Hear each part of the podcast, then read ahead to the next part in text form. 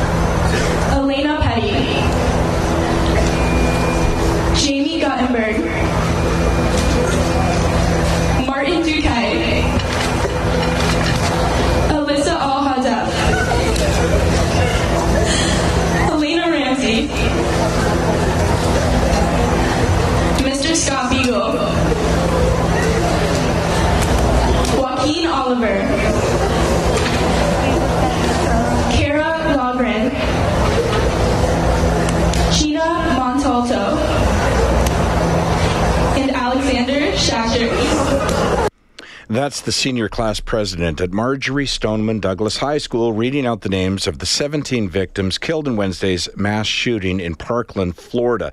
The father of one of the victims delivered a powerful message to more than 1,000 people who showed up at last night's candlelight vigil. I sent her to school yesterday. She was supposed to be safe. Uh, my job is to protect my children and I send my kid to school.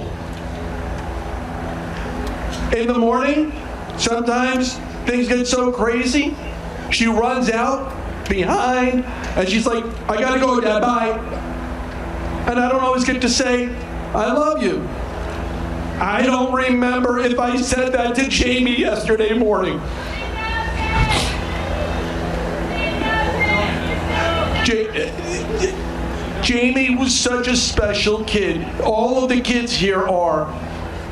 What is unfathomable is Jaime took a bullet and is dead. I I don't know what I do next. Broward County Public School Superintendent Robert Runcie was also at the vigil, and uh, he called for common sense gun laws. There's a law in quantum physics that says every action has an equal and opposite reaction. This week, we saw the worst in humanity. Our first guest this afternoon is Larry Lawton. He is an author, motivational speaker, TV personality, honorary police officer. It's a far cry from his days as a career criminal, once known as the biggest jewel robber in the United States. Larry, though, is also the founder and president of the Reality Check program, which works with teens and young adults to educate them about the realities of crime and prison. He also has a close connection to the school where the massacre happened. He lives lives about 10 minutes away from it. Larry, welcome to the show. I wish it was under better circumstances.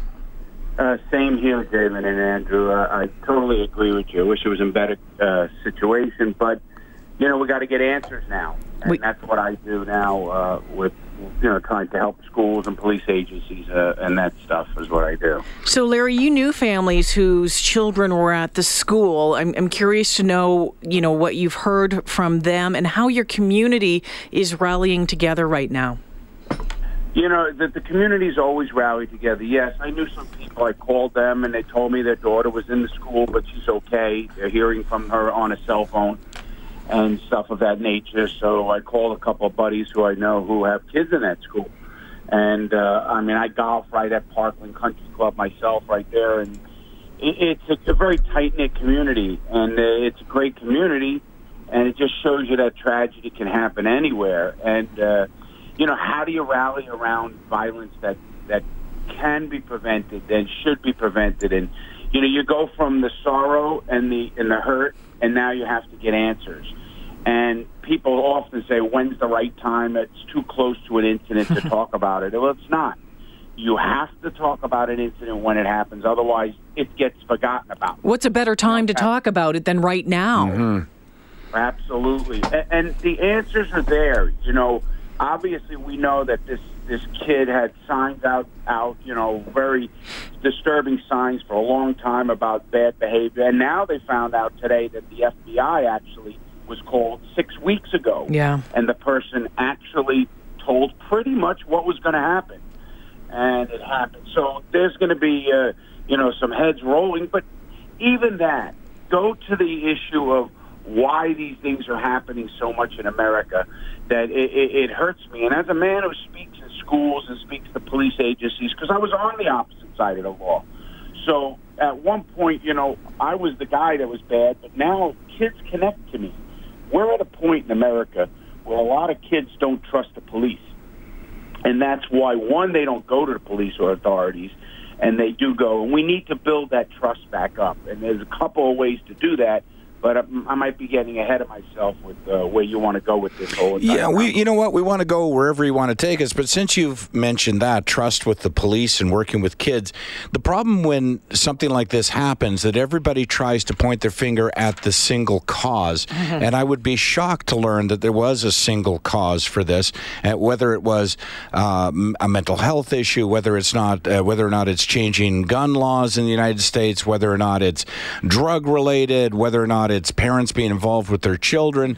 There can't be a single cause. But what I have noticed in being a neighbor to the north is that these things happen.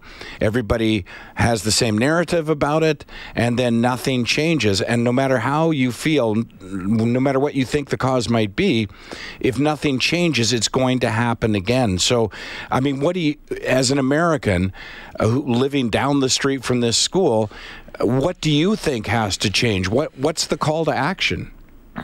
Well, you know, you said it really right on on point, Andrew. And what you know, the Albert Einstein said, "Keep doing the same thing over and over and expecting a different result," is the uh, sign of insanity.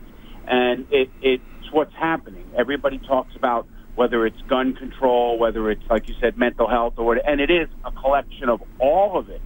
So how do you attack all of it? You do. You know, there's a legislative side. I, I put together a whole entire narrative how to get this in, and even guns weren't in it because I know everybody jumps on the gun issue, and I'm also not for automatic weapons or anything of that nature uh, myself. But I think teen connections, inside information, which is what's going on in a school, but when people know if you attack a, a, a terrorist incident, most terrorists uh, are foiled by getting inside information and intel, they call it. Our school resource officers, I don't know if Canada has. Yeah, we do. we do. You have school resource Yep. Yep. officers. They need to be trained in a different way to be more connection minded instead of just being there as a presence. Being there and as a presence is one thing, but being there to be uh, part of a co- uh, information collection, a mentor, uh, a person people can go to, not that guy that looks down, hey, he's the gun, he's going to come get me. He's, if I say this kid's got pot, I'm going to have my friend arrested instead of trying to get my friend help. Hmm. We need community part participation, which is the PTAs. In America, they have parent teachers associations, and they should be the most powerful organization in a school because they are directly involved with the kids every day, at night, even off campus, obviously, because it's their kids. So they hear what's really going on, and whether it's at events and stuff that they put on that they can get back to the school with. And then in, in the United States, our legislators, you know, I'm sick and tired of them that come up to the microphones and talk about the same thing and nothing gets done. And, and you know, I think America is sick of it. And I hate to say, this seems like it's going to be another situation where everybody mourns. Every it, it hit home here because I'm so close to.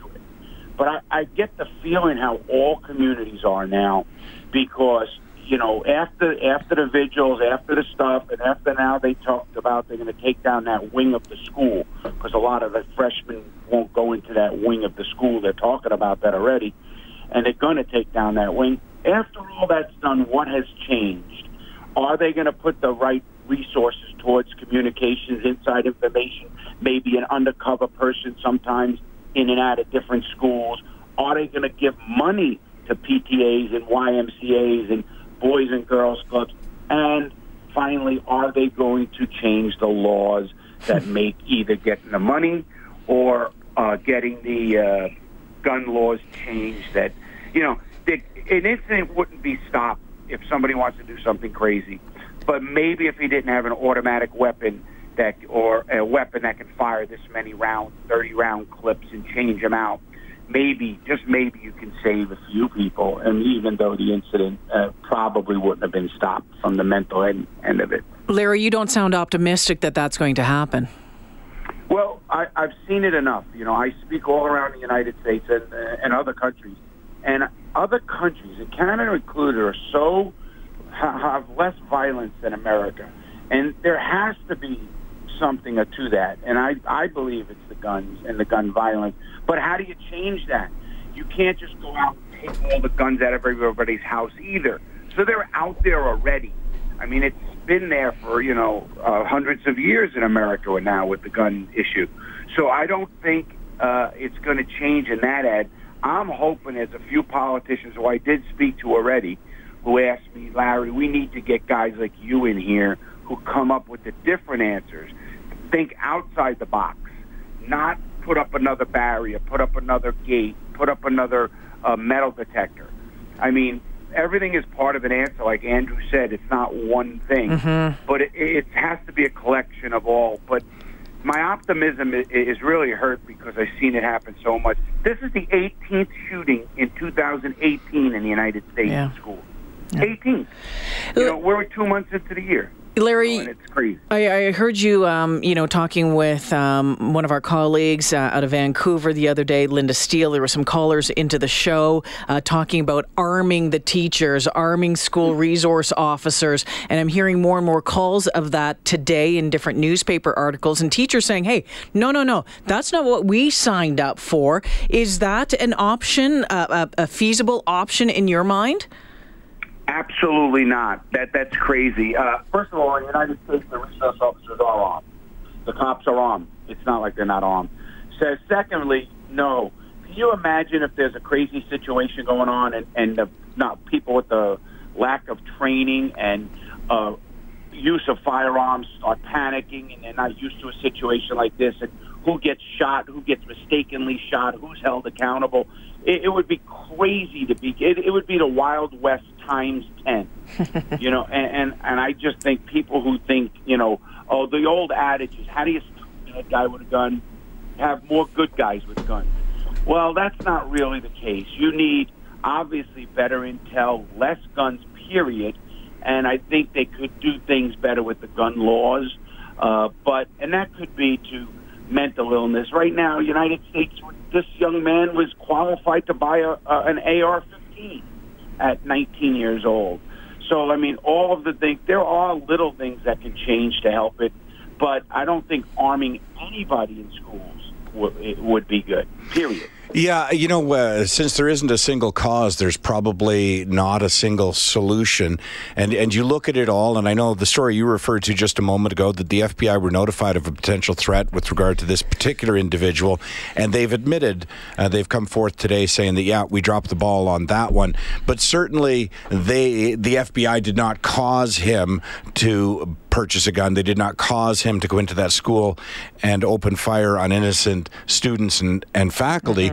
Um, So you start to expand your thinking to, okay, wait a second. We're, we've been trained as parents to keep an eye on our children, to look for behavior that changes, to they're moody, uh, they've changed their friend group, they're um, they're spending a lot of time online. They're, I mean, do you think? And, and I don't want to point the finger at any one person and say they're the problem, like I said, but do you think parents have to share some amount of responsibility here for keeping an eye on their children? Well, you know, I always say this, and what you all the things you just said, I actually talk about uh, on the road when I do parenting programs. Like you said, looking out for are they wearing different clothes, are they acting different, maybe different hand signals, doing something, you know, speaking differently.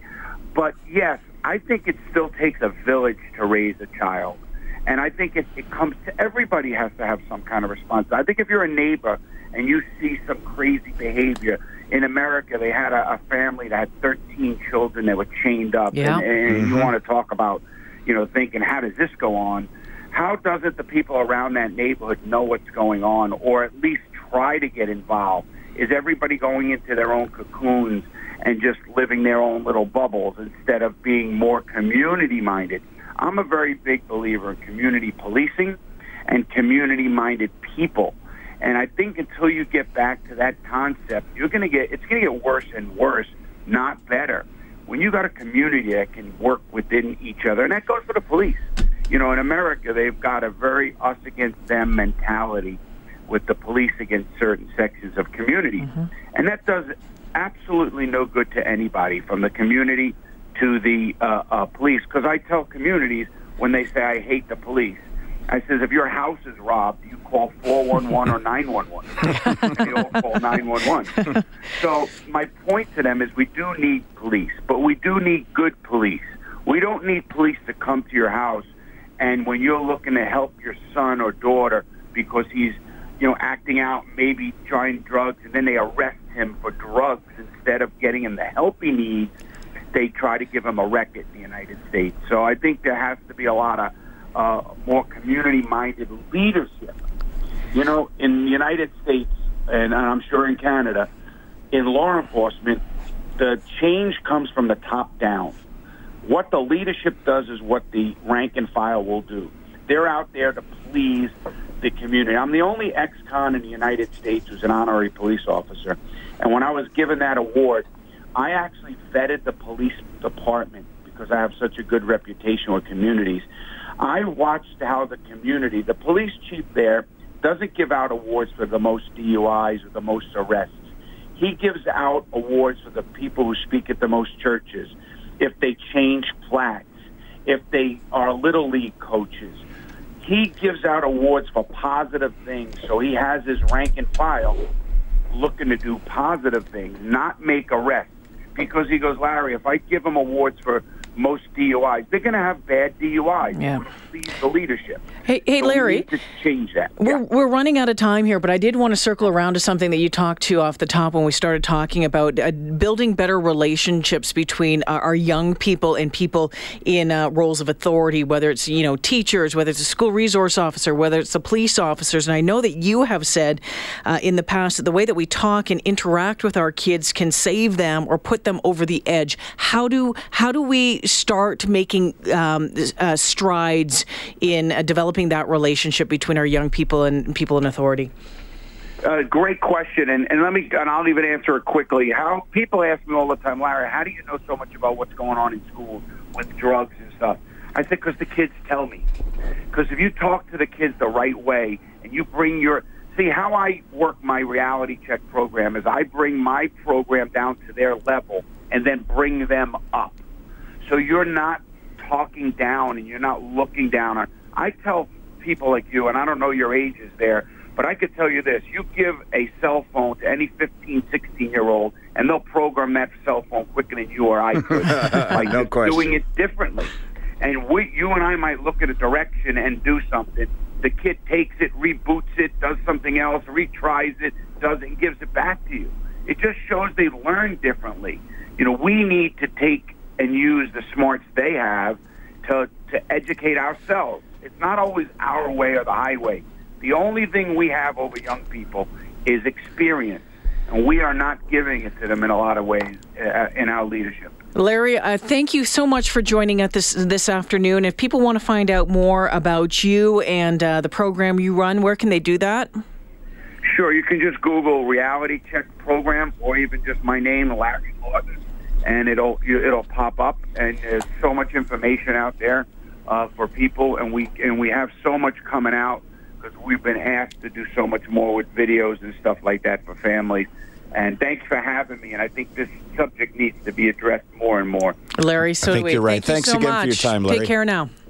Thank you. Have a great. Stay safe. You too. The 630 CHED Afternoon News with Jaylen Nye and Andrew Gross. Weekdays at 2 on 630 CHED.